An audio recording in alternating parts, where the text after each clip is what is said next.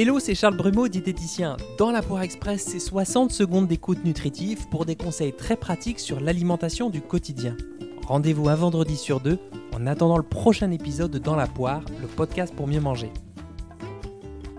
Aujourd'hui, on parle de manger en conscience. Vous vous souvenez, c'était le premier épisode de Dans la poire. C'est super important pour moi de vous préciser une petite nuance, parce qu'il y a un piège dans la pleine conscience. C'est quand on se dit qu'il faut manger doucement, minimum 20 minutes, etc., etc. Bref, dans l'inconscient, c'est une contrainte.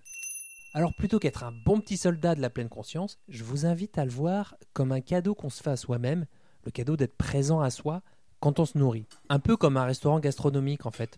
On n'y va pas souvent contraint et forcé, mais on profite de ce moment, on devient très curieux des saveurs, de cet environnement propice au relâchement. Et ça, ça peut aider à mettre en soi une émotion positive, la gratitude. La gratitude de se dire qu'on peut manger, qu'on peut choisir ce qui nous fait envie, ou de se dire aussi que les légumes ont été ramassés pleine terre et qu'on a de la chance de les goûter. Et au passage, on glisse du consommateur au mangeur qui remet du sens dans son alimentation. Voilà, si on l'envisage plutôt comme un cadeau, comme une sorte de soin, de moment pour soi, je pense qu'on a plus de chances d'avoir une bonne qualité de présence à soi lors du repas. Bon appétit de vivre et à très vite pour un nouvel épisode de Dans la Poire Express.